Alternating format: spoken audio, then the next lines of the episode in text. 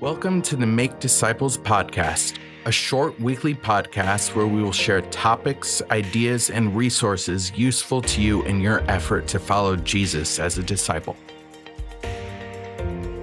Well, welcome to a new episode and a new season of the Make Disciples podcast.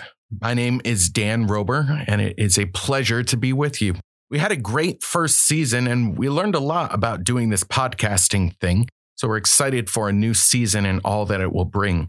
There's one big change for this second season. We have sadly have had to say goodbye to Pastor Eric as well as his family as they have moved back to the Atlanta area. Hopefully we can bring him back for a few podcasts in the not too distant future. In his absence, I will have a number of guests joining me to talk about following Jesus. One of the things that will not change with this podcast is the focus. We will continue to provide you with ideas and resources that will aid you in your walk as disciples of Jesus. This season, we will be talking about the mission and vision of Wildwood Church and the role these goals play in our Christian life. Also, this season, our church is finishing up a study through the book of Acts. So we'll spend a few episodes answering some questions about the book of Acts and discussing some major takeaways. But today I want to offer a few thoughts on the new year.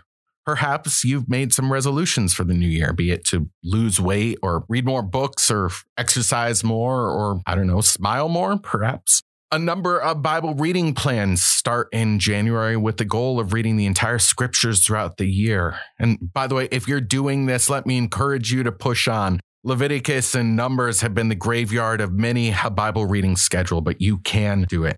Whether or not you have made resolutions for a new year, let me encourage you to consider this new year as this new season in your Christian life. As followers of Jesus, our lives are not meant to be static.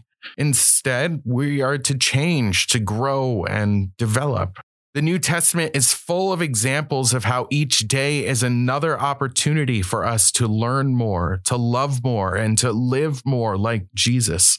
For example, the Apostle Paul in Philippians 3 speaks of an athlete running a race and striving for a prize, namely the upward call of God in Christ Jesus.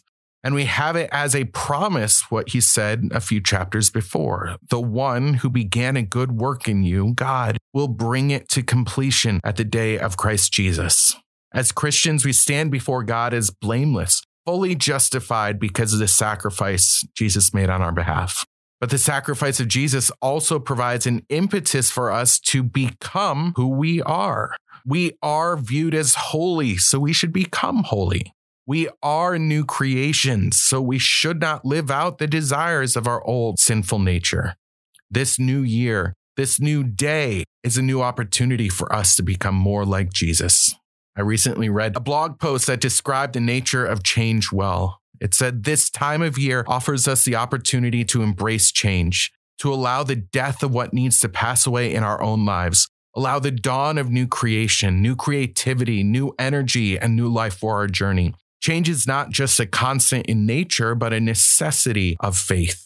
So, as we begin a new year, let me encourage you to consider how you might use this year to grow in your relationship with Jesus specific, measurable goals may be helpful for you here.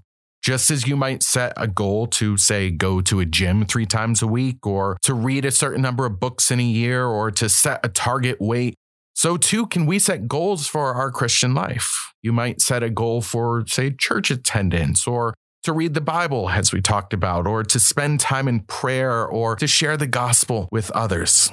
But whatever you hope to do in this new year, I hope you will be encouraged by two truths. First, we do not live our Christian lives alone. Now, certainly we are in community and working with other believers, but here I'm talking about a helper that we have, the indwelling Holy Spirit.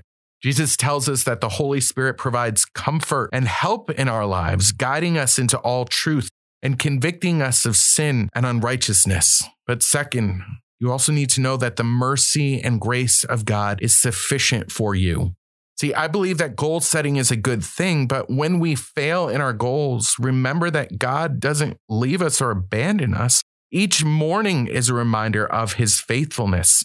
This is what Lamentations 3 says about this. It says, The steadfast love of the Lord never ceases, his mercies never come to an end.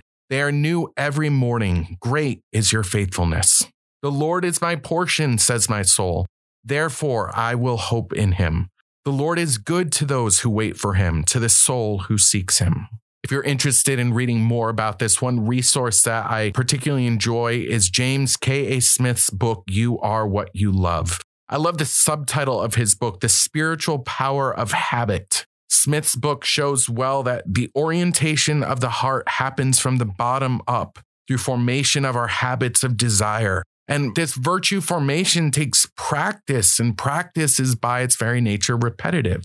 Yet through this practice, we can develop habits that transform our love for God and our love for others. So check it out. May God bless you with a renewed vigor to follow Him in this new year. Thanks for joining us for the Make Disciples podcast. We would love it if you would subscribe, leave a review, and spread the word. This podcast can be found in Apple Podcasts and Spotify. This podcast is a ministry of Wildwood Church in Tallahassee, Florida. Please join us again for our next episode of Make Disciples.